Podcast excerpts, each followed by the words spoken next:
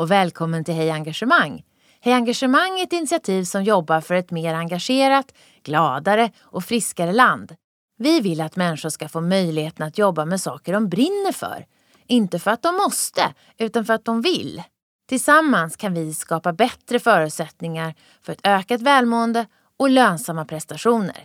Med Hej Engagemang får du träffa inspirerande personer som ger tips och insikt i hur du kan nå bättre resultat på jobbet och samtidigt må bättre. Nu kör vi! Hej alla lyssnare och välkomna till Engagemangspodden. Beata Wickbom här, er programledare. Idag ska vi prata om att skapa engagemang för kundnöjdhet och vad det betyder att leda med värme. Välkommen Martina Klingvall Holmström som är grundare och VD Tellness. Yes. Tack så mycket. Vad engagerar dig mest i det du jobbar med? Uh. Alltså dels är jag ju en person som blir ganska engagerad lätt och av mycket. Men eh, det som engagerar mig med Tellness är här, att bygga ett bolag från grunden och få, eh, få möjligheten börja från ett blankt papper och bygga ett företag som man tycker att det borde vara. Både en tjänst men också liksom en business. Vad är det som engagerar just dig i den resan?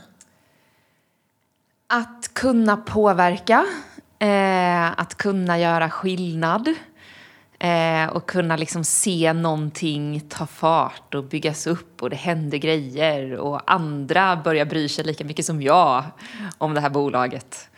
Nu ler Eh, Martina med hela ansiktet. Ja. Du har ju varit ut, utsedd till supertalang, bland annat av Veckans Affärer. Ehm, Ehm, så lyssnarna förstår bättre. Vad är det du är riktigt bra på? Ehm, jag skulle säga att jag, jag är bra på ehm, att börja göra saker. Jag är bra på eh, att våga vara modig. och våga, liksom, våga tänka stort och våga försöka driva eh, driva och göra skillnad. Ehm, och jag är bra på, jag tror jag är ganska bra på att engagera folk. Jag tycker att de är engagerade i alla fall. Sen är det ju såklart inte bara tack vare mig. Men eh, jag har mycket energi som jag tycker är kul att dela med mig av. Är det här med mod till exempel en förmåga som du har tränat upp eller har du varit det sedan du var liten? Bra fråga. Ehm, alltså både ja och nej skulle jag säga. Jag skulle nog säga att jag har varit hyfsat modig eh, länge. Allting handlar ju lite om att ha någon typ av grundtrygghet. Så vad, vilka områden vågar man vara utanför sina comfort zoner? För det betyder inte att jag tycker att allting inte är läskigt. Jag tycker mycket är läskigt. Det handlar mer om man begränsas av det eller inte. Eh, så det har jag nog alltid haft, tror jag. Sen har man höjt ribban lite över åren kanske.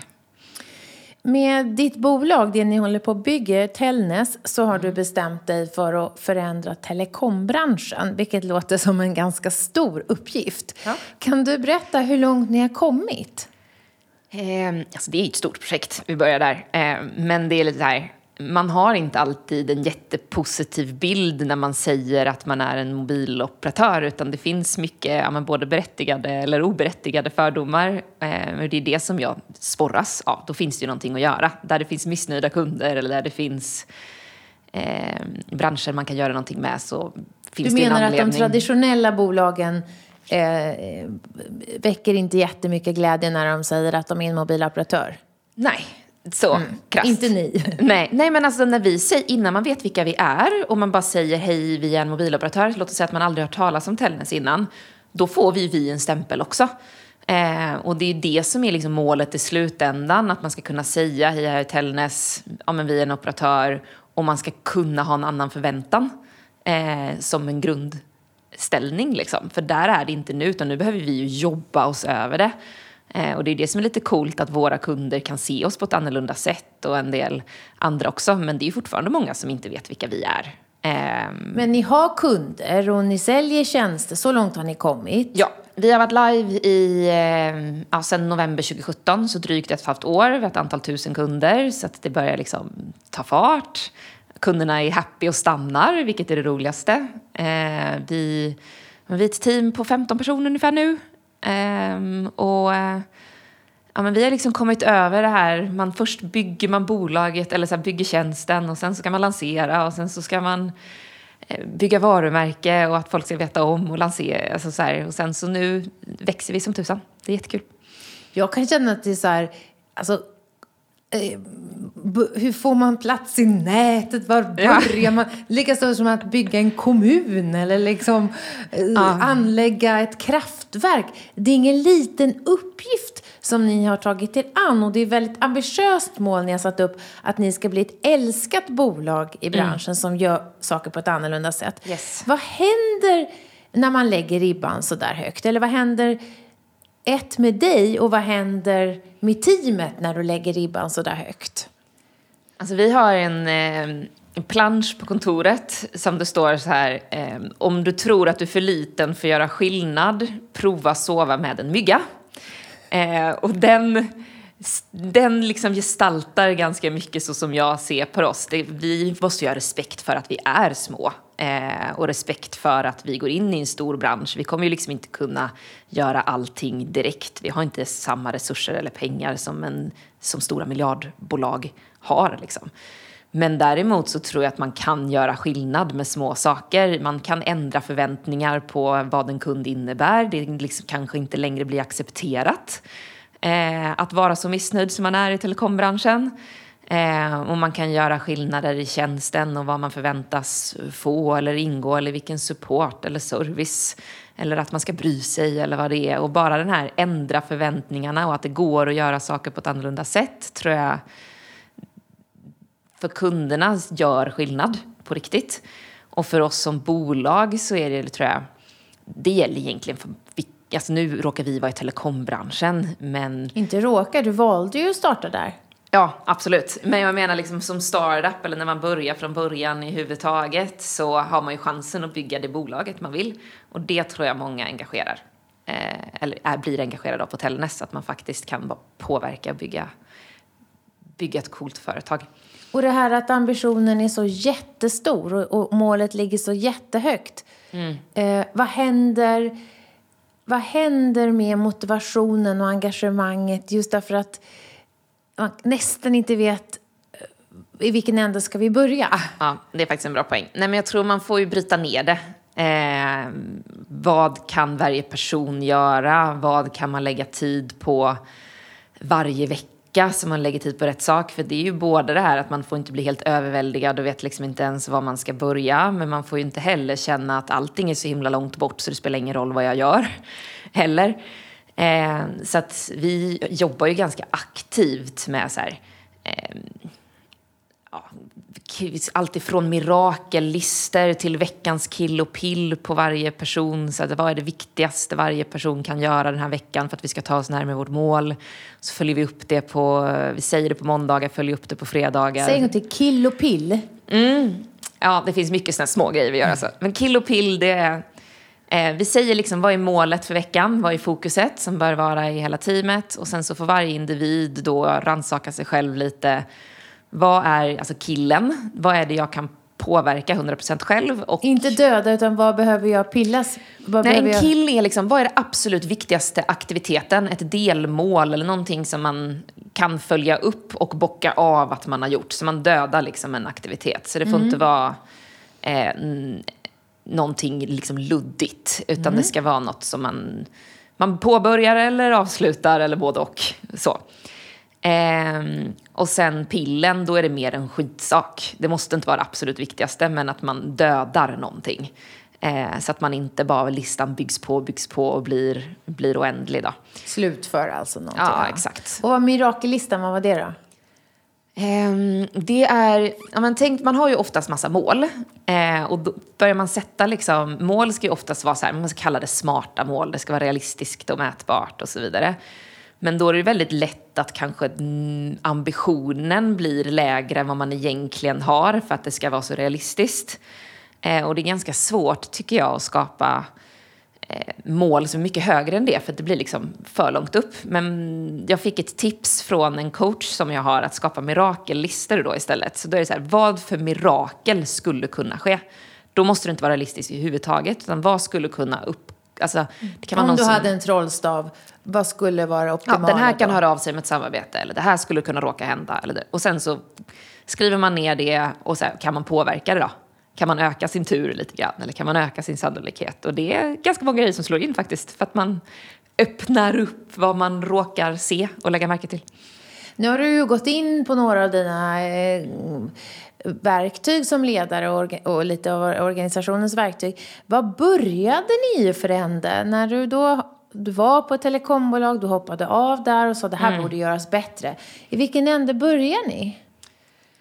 Eh, vi började med, alltså hela tanken var ju att göra kundupplevelsen bättre. Och sen är det ju att okej, vi byggt en ny telekomplattform för att möjliggöra det.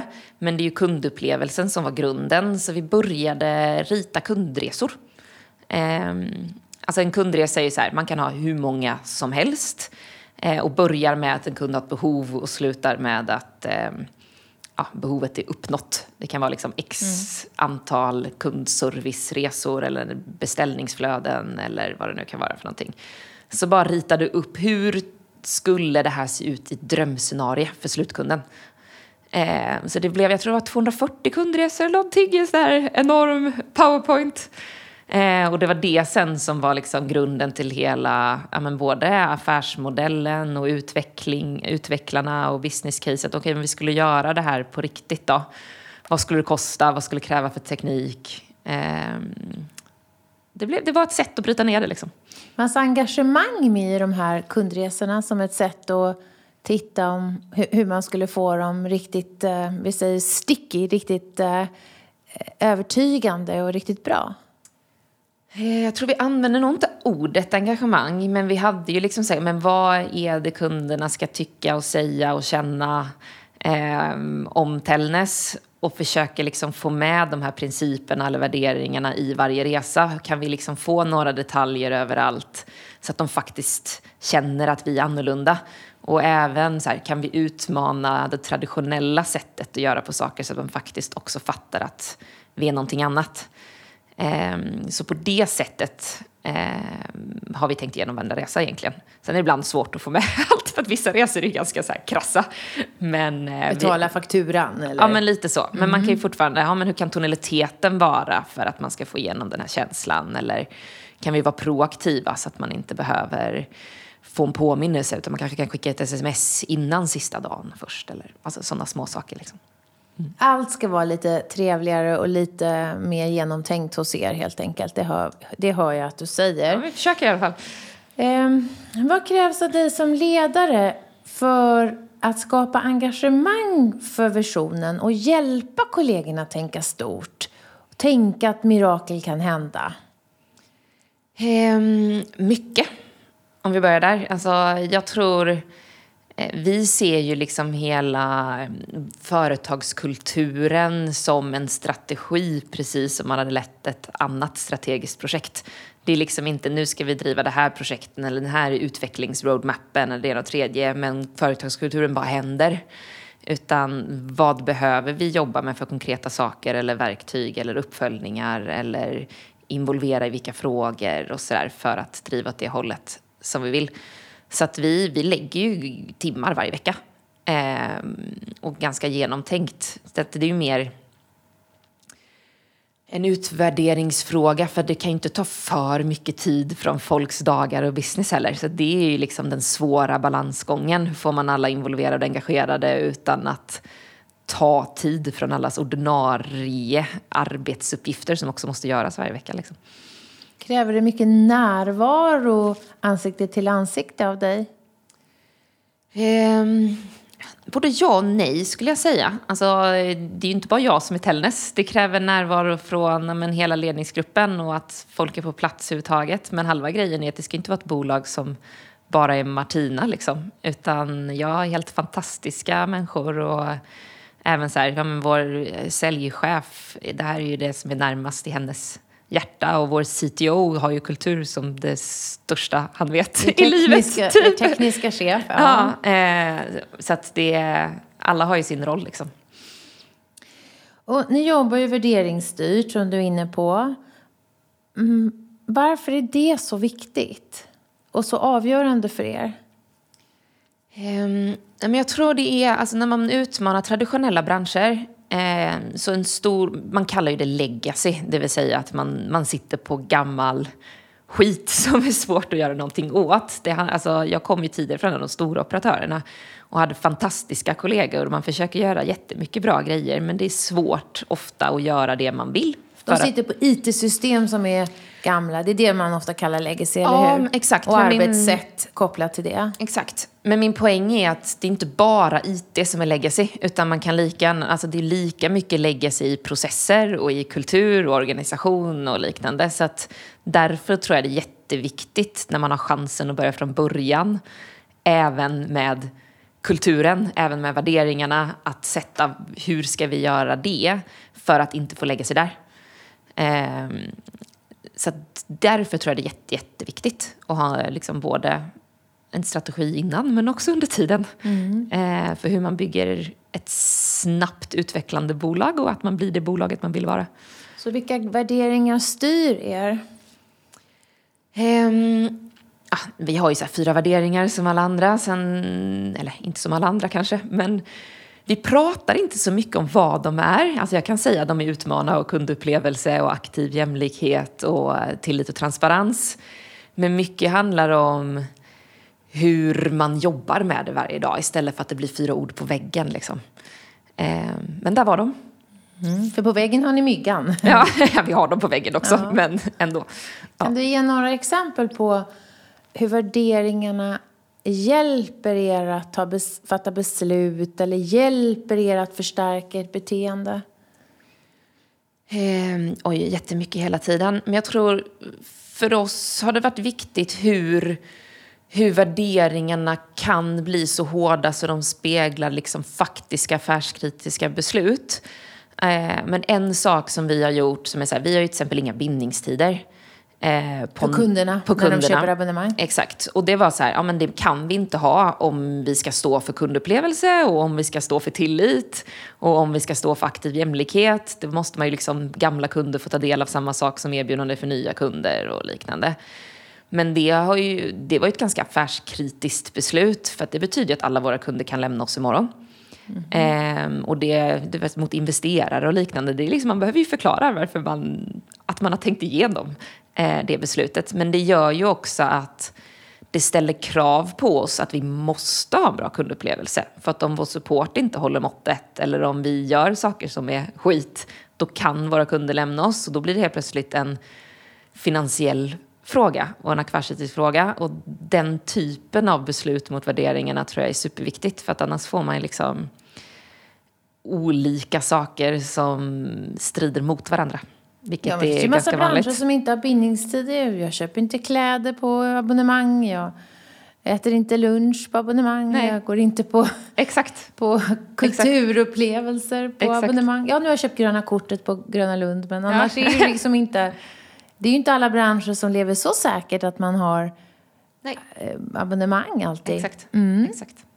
Och um, när ni då ska möta kunder så har ju andra aktörer i branschen, som du har varit inne på, inte skapat det högsta av förtroende för er bransch. Mm. Så ni går ut och säger Åh, var engagerad i oss nu i en mm. bransch med lågt förtroende. Hur, hur gör ni det?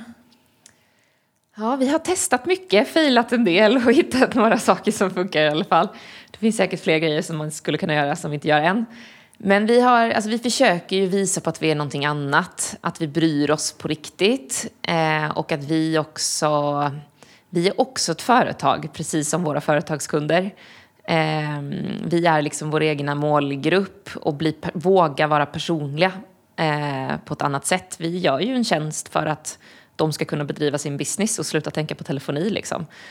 Eh, och vi försöker nog inte låtsas som att telefoni är det roligaste de vet, för det är det inte. Alltså, folk vill bara att det ska funka. det är liksom inte så jävla kul. Men det kan vi hålla på med och vi kan fortfarande vara ett bolag som är kul att vara partner med och ha, liksom, ha som leverantör och att vi kan, vi kan få andra saker ut av varandra. Eh, för att de ska inte lägga tid på telefoni. Vad är det de ska tycka är kul med det här? Um, men de ska tycka det är kul att de blivit av med krångel. Så, alltså så här, eh, upp, man behöver inte alltid uppleva nya saker utan man kan bli av med saker man har varit frustrerad av innan. Och sen tror jag mer att kunna bli inspirerad av ett annat bolag som är genom samma resa eller liksom, som också är ett företag. Alltså vi riktar oss bara till företagskunder. Eh, och vi har byggt väldigt mycket starka relationer till våra kunder för att vi kan dela med oss av våra resor och våra eh, lärdomar och utveckling. Och det, det försöker vi prata om istället för vår tjänst. Så ni försöker vara en förebild, äta er egen medicin och sen kommunicera Mm. till era kunder om hur det blir om, du, om ni prövar olika saker? Är det Ja, lite exakt. så? Ni bygger Ja, men- kommunikationen kring vad ni upplever och vad ni testar? Ja, men som exempel, så här, ja, men jag delar med mig på LinkedIn så här, varje vecka vad man har lärt sig och lite reflektioner och sånt. Och det är många där som, som följer bara för att få inspiration. Och det, då pratar vi ju inte om telefoni. Alltså, det är ganska ointressant. Det kan man Eh. inte göra en gång i veckan. Nej, faktiskt inte. Det finns inte så mycket att säga om det. Nej. Sen ibland finns det ju en del saker som blir telekomrelaterat. Alltså, allt ifrån hur man kan återvinna telefoner eller hur man kan eh, skapa policies för att eh, bygga ett hållbart bolag eller vad det nu är för någonting.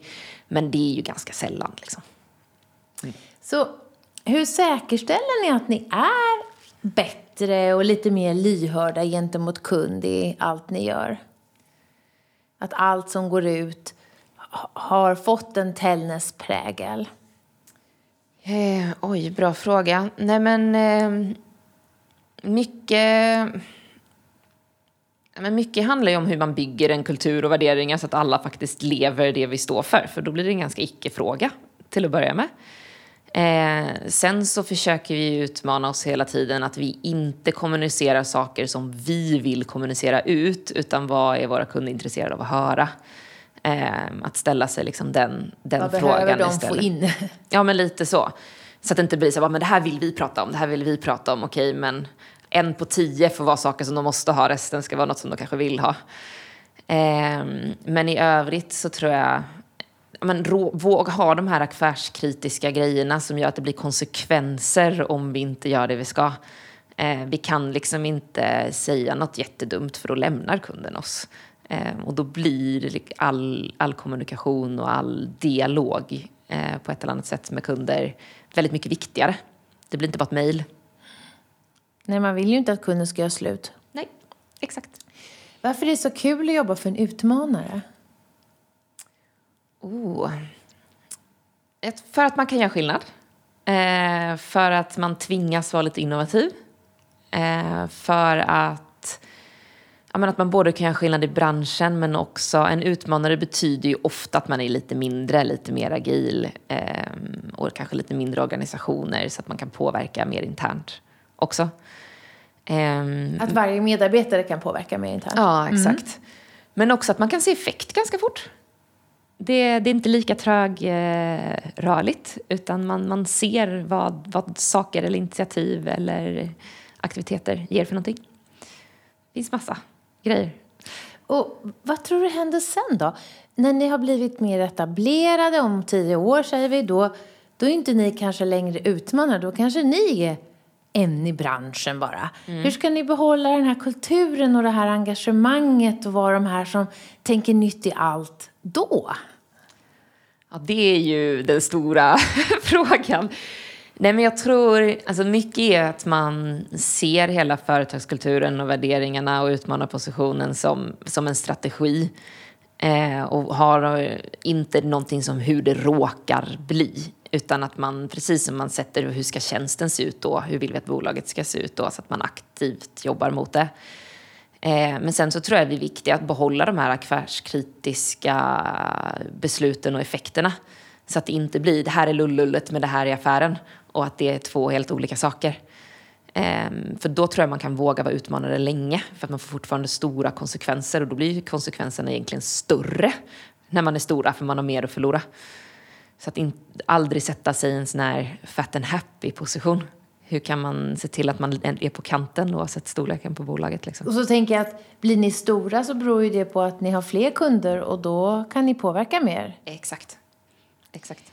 Ehm, kan du berätta lite mer om hur du skulle beskriva dig själv som ledare? Nej, hur andra skulle beskriva dig som ledare? Um, ja, vi ger ju ganska mycket feedback till varandra så att jag vet ju vad de säger i alla fall. Mycket energi. Eh, väldigt, väldigt nyfiken. Eh, det är väl så jag är som, som person. Väldigt lekfull. Eh, och jag bryr mig. Liksom. Bryr mig om bolaget, bryr mig om individerna. Ibland lite för mycket så att man kanske lägger sig i för mycket. Men det är jag medveten om att jobba på. Eh, Ja, det är väl I intervjuer med dig har jag läst att du själv tycker att det är viktigt att leda med värme. Mm. Och det vill jag att du ska berätta mer om vad det betyder. Um, nej men jag tror, det för mig betyder det att allt man säger eller gör eller ger feedback ska komma från att man vill den andra personen väl och att den ska bli bättre. Eh, och att man har den förståelsen mellan varandra. För då kan man också vara mycket mer krass i sin kommunikation för att man vet att det kommer från hjärtat och för att man bryr sig. Eh, och det kommer inte från att man, man behöver inte känna åh vad jag är dålig utan man behöver tycka att den här människan som ger mig den här feedbacken eh, vill att jag ska utvecklas. Eh, och lyckas man med det så tror jag man kommit ganska långt. Eh, vad är motsatsen? Nej, men att man känner, okej okay, nu får jag det här bara för att jag måste. Eller att man kanske, okej okay, den här personen tycker inte jag är bra, gillar inte mig. Eh, och att man känner att man är dålig som person för att man har fått eh, kanske feedback på en grej man har gjort. Att de två sakerna ses som samma sak, skulle jag säga motsatsen. Eh, att man går därifrån och hänger med huvudet för att man känner sig dålig istället för peppad för att man kan bli bättre. Um, ja, jag vet inte om det är tillräckligt tydligt.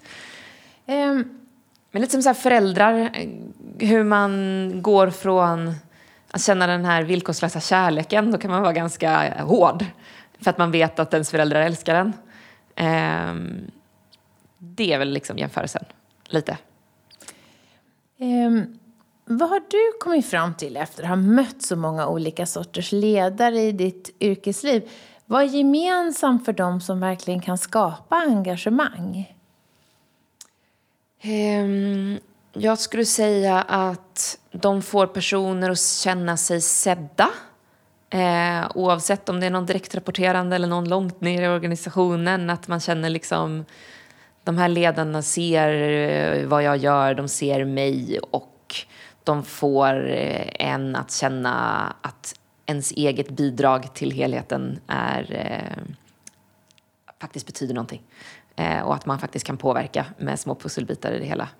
Eh, det skulle jag säga är den stora grejen. Eh, sen så finns det ju jättemycket olika typer av ledare och det finns ju för och nackdelar med mycket. Liksom. Hur Såklart. känns ett högt engagemang? Oh. Nej men att man bryr sig på riktigt skulle jag säga. Eh, det tycker jag har varit den stora skillnaden med att driva en startup. För att det är, man känner sig typ bipolär för att varenda dag man har varit med om det roligaste som någonsin har hänt. Och allting jobbigt är typ det jobbigaste som någonsin har hänt. Eh, och då är man engagerad.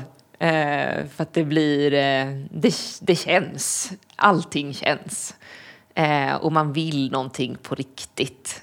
Eh, då skulle jag säga att man är engagerad. Väldigt bra svar.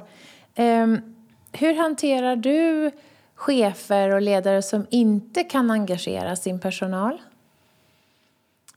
Um, alltså jag är väl i en sits nu där jag, jag har inte så mycket sådana. Eller jag har inte någon. Eh, utan där är det ju hur ser man till att ledare kan engagera? För att jag tycker att det är en ledares uppgift. Sen kan man engagera på olika sätt och vara väldigt olika typer av personlighetstyper och liknande. Men för mig är det en ledares uppgift eh, på ett eller annat sätt. Sen behöver det inte alltid vara engagera i form av ha världens mest energi och det ska vara den som syns och hörs mest på kontoret. Utan man kan vara en introvert ledare på sina sätt, men man kan fortfarande engagera.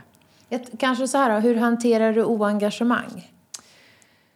Um, jag tror att sätta tydliga förväntningar. Uh, alltså om man inte är engagerad över tid uh, på hotellen så tycker inte jag man ska vara kvar. Alltså så här krasst. Utan tydliga förväntningar med vad som, vad som krävs. Sen behöver man inte vara engagerad i exakt varenda uppgift på hela företaget. Men man behöver vara engagerad i det man ska göra. Eh, så att förväntningar ger rätt förutsättningar och eh, vara tydlig med vad som gäller. Liksom. Du säger ju själv att du är lekfull. Och du mm. skrattar mycket också. Det betyder i och för sig inte att man är lekfull, att man skrattar. Men Eh, det, det känns som du är nyfiken och utforskar mycket och så. Um, hur märks det i ditt ledarskap att du är lekfull? Oh, um, nej men det är ju mycket lekar då, till att börja med. Det är ju sant. Eh, jag får för mig mycket grejer. Eh, nej men jag skulle säga, det märks väl att ja, men jag är impulsiv. Eh, jag är ehm, jag tycker det är kul att göra. Allting måste inte vara en tävling. Jag tycker det är kul med tävlingar också, ska vi liksom vara väldigt tydliga med.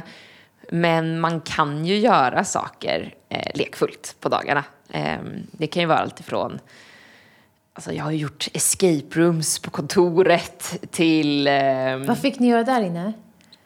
Ja, men det finns ju de här escape roomsen som är runt i stan. Jag vet inte, så här quest rooms eller escape rooms. Och då gjorde jag ett sånt litet mötesrum, så släckte det och hade någon mobil med läskig musik och så skulle man lösa lite gåtor. Eh, bara sån här, det kostar liksom ingenting, jätteenkel grej.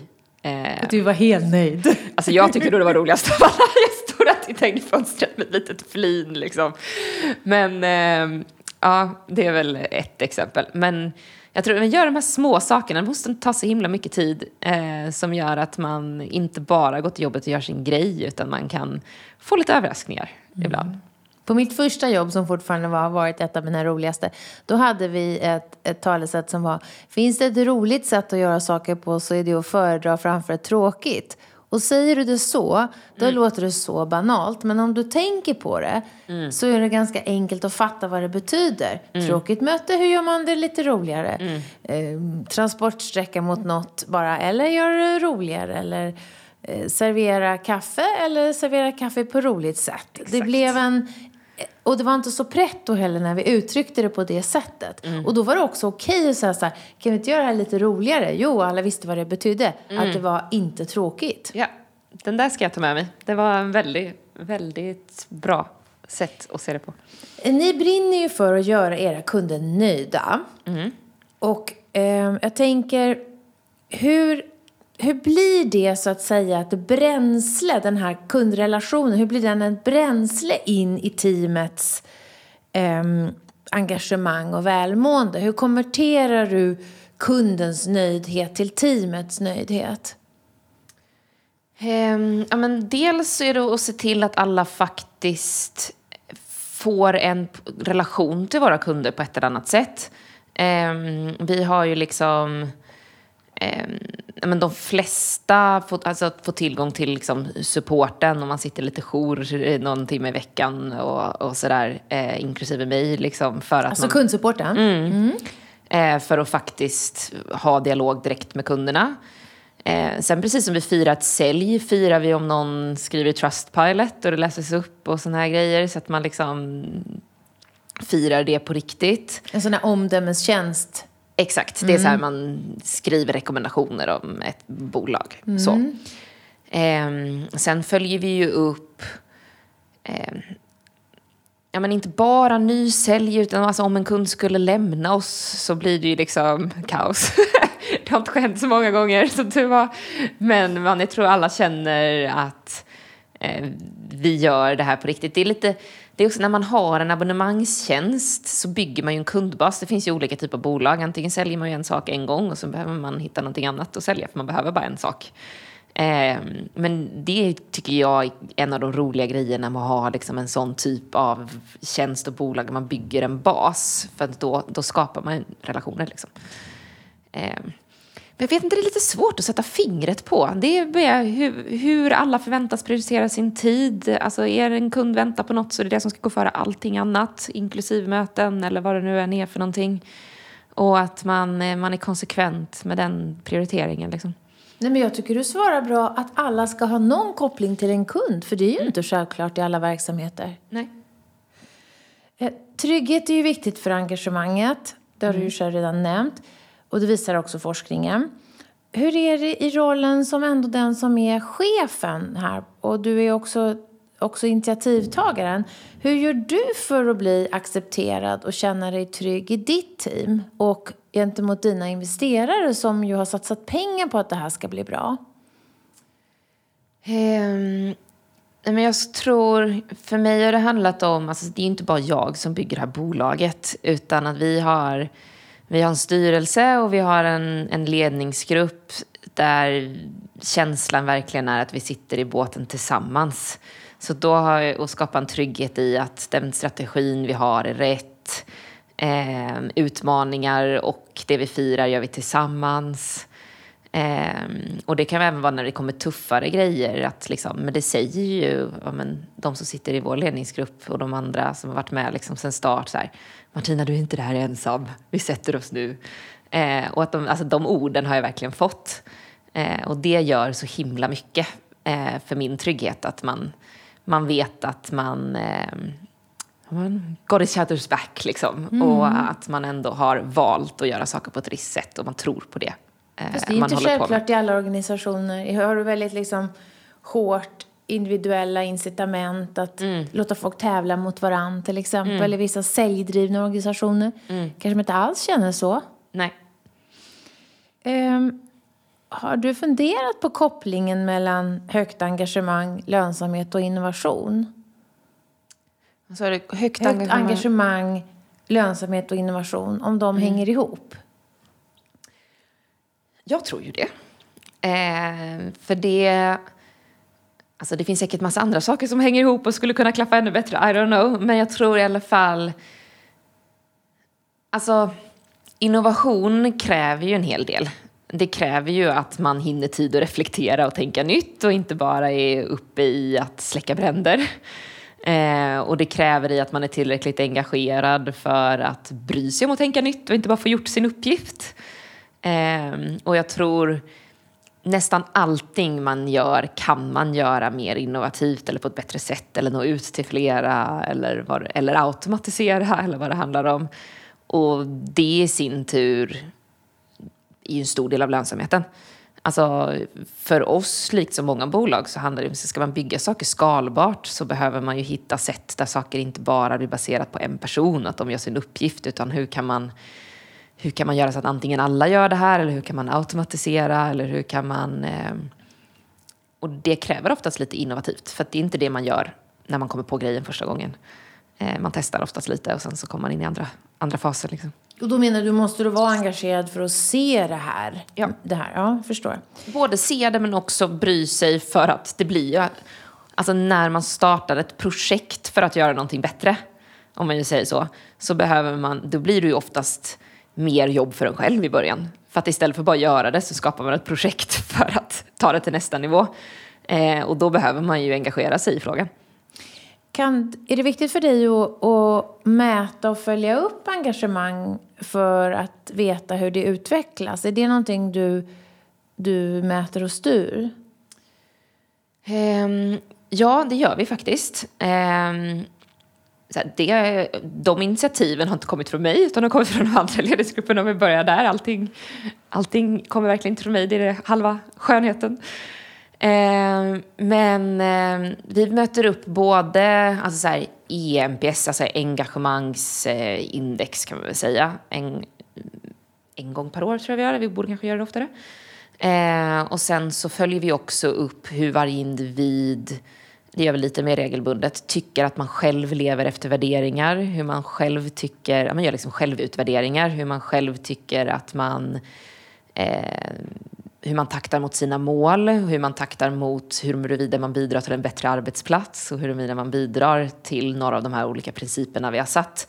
Och det tycker jag har varit väldigt bra för då blir det liksom man får påminna sig själv lite att man, alltså varje individ faktiskt påverkar bolaget. Det är inte bara jag eller någon annan ska, som ska komma och säga liksom så här ska du göra, utan man kan ju oftast påverka både hur man mår och vad man åstadkommer, eh, bara man reflekterar över det själv. Hur ser du på ansvaret? Är det individens ansvar att känna sig engagerad eller är det företagets ansvar att hjälpa till och Gör det? Alltså, jag tycker både individen och kollegor och, och företaget. Eh, alla lika mycket. Alltså, jag tycker det är kollegor och företagets ansvar att säga till om man tycker att man eh, spårar iväg åt något håll. Men det är ju individens ansvar att själv utvärdera sig själv och göra någonting åt eventuell feedback man får också. Eller fråga om feedback för den. Du har ju också flera styrelseuppdrag och där har du eh, eh, ja, du, du ska ju eh, skapa engagemang för kundnöjdhet. Det är ju lite din specialitet det här med hur vi får kunder nöjda. Hur bidrar du i det arbetet när det är någon annans bolag och du sitter i styrelsen? Um, alltså nu är jag ganska tidigt i de, alltså i det styrelseuppdraget jag precis gått in i så jag håller på att sätta mig in i mycket eh, för att vara eh, transparent där. Men så som jag ser på det så är det ju mycket, det är väldigt lätt att ha jättetydliga strategier kring mer konkreta områden och projekt. Eh, men man sätter mer sällan en strategi för företagskultur eller kundupplevelse utan det blir någonting mer lulligt. Eh, så att men min åsikt är väl att hantera den typen av frågor på samma sätt som man hanterar finansfrågor eller man hanterar andra Strukturerat projekt. med en plan. Mm. Ja, eh, har man rätt kompetens för det? Har man liksom en plan för det? Hur har man tänkt nå dit? Eh, så att det inte blir en slump liksom, eller någons sidoprojekt någonstans. Här i Engagemangspodden och i Hej, Engage och, ja, i Hej Engagemang så eh, brukar vi plocka upp den här siffran från Gallup att Sverige har bland det lägsta medarbetarengagemanget i västvärlden. Varför tror du att det är så få svenskar som älskar att gå till jobbet? Jag önskar jag visste. Nej, men jag tror... Alltså jag vet inte om jag ska vara helt ärlig. Eh, det, jag, jag tror det kan bero på många saker. En del kanske är att man har, man har en väldig trygghet i Sverige.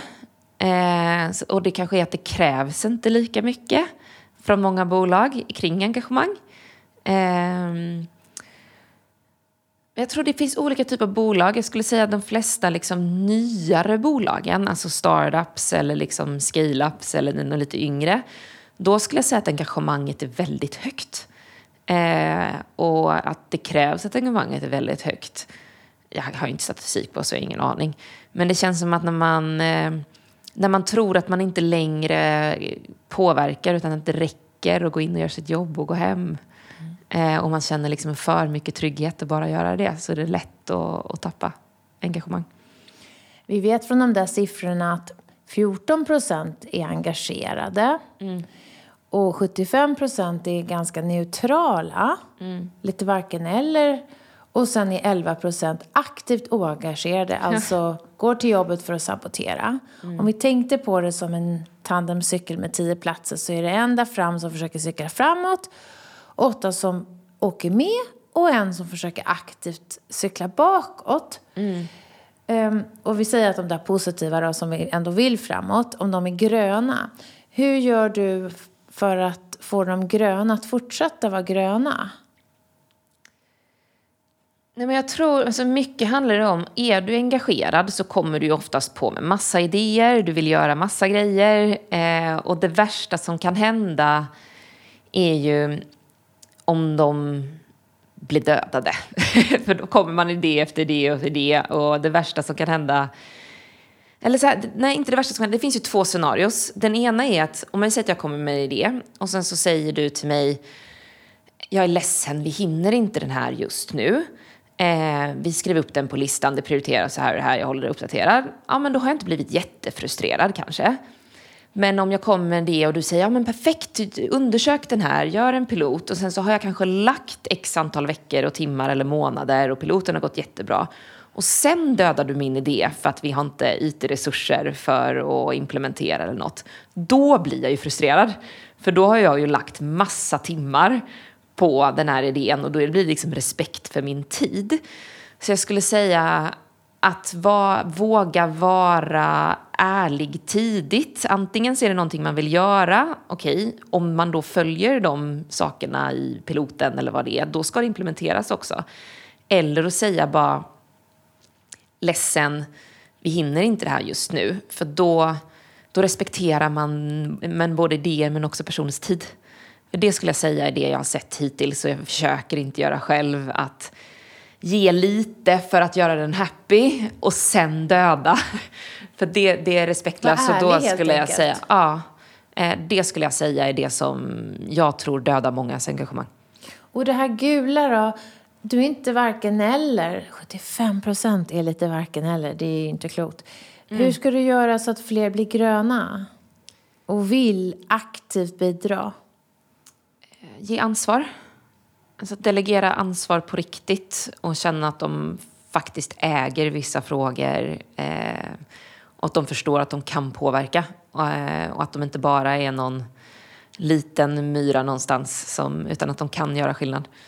Eh, det tror jag. Jag tror många av dem är för att de kört på länge.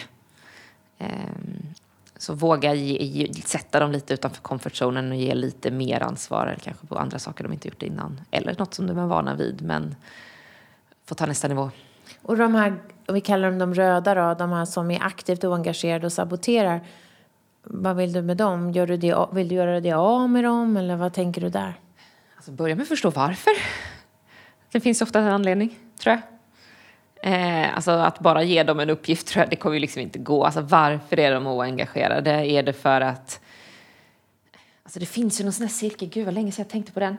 Men så här, anledningen att man inte håller med om något eller är oengagerad eller liknande kan bero på, men antingen så tror man inte på, ja men fakt, man håller inte med. Så. Eller så kanske det är att ja, men man tror inte på den som förmedlade budskapet. Det hade inte spelat någon roll vad, ja, men i mitt fall kanske jag säger för att jag inte har förtroende för den här personen eller förlorat det eller inte byggt upp det. Och då handlar det ju inte om att börja förklara varför man ska göra det utan varför, vem är det som förmedlar det och att man ska lita på personen. Eh, och sen så finns det, vad är det sista cirkeln, någon sån här eh, att man kanske bara inte tycker att det känns bra. Eh, det kan handla om en otrygghet för individen eller en... Eh, man tycker att det känns jobbigt för man vet inte exakt hur det skulle påverka en själv eller... Man Okunskap ofta kanske? Ja, exakt. Så att så här, förstå varför. Eh, och ja, sen beror det ju på vad det är skulle jag säga. Och om du var, vi säger så här, det finaste ämbetet här hette engagemangsminister och kunde och hade budget och departement och kollegor för att påverka engagemanget på svenska arbetsplatser, för det påverkar ju hälsa och innovation och lönsamhet och allting. Vad skulle mm. du göra som engagemangsminister? Oj, så mycket! um, nej men jag tror jag skulle skapa ledar, alltså självledarutbildningar redan i skolan. Eh, så att folk lär sig leda sig själv tidigt. Att man i skolan inte bara lär sig liksom kunskap och lär sig lära sig saker i form av böcker utan lär känna sig själv, vad man tycker är kul och vad man vill utvecklas inom och hur man funkar i olika situationer och hur man kan ta och ge feedback och sånt. Jag tror väldigt många hade mått väldigt mycket bättre om man förstår vad som driver en och om man förstår eh, hur man kan hantera olika situationer. Och då tror jag att folk hade valt, eh, valt bättre vägar i livet eh, och hanterat olika möjligheter eller icke-möjligheter på ett annorlunda sätt så att man hamnar på mer rätt ställen och naturligt blir engagerad. Det hade jag nog gjort. Och vad jag skulle hoppas att du fick det där jobbet. Det har varit jättekul att få ha dig i, i podden, Martina Klingvall Holmström. Eh, och alla ni som lyssnar och alla ni som ger feedback, tack! Det betyder mycket. Jag heter Beata Wickbom och eh, önskar er en bra stund efter det här, en bra reflektion. Vi hörs i nästa avsnitt. Hej då! Vi hoppas att vi har väckt tankar om hur du kan bidra till ett mer engagerat Sverige. På hejengagemang.se kan du hitta mer inspiration och tips kring hur du som individ, ledare och organisation kan jobba för att skapa ett ökat engagemang, välbefinnande och nya resultat. Tack för att du har lyssnat!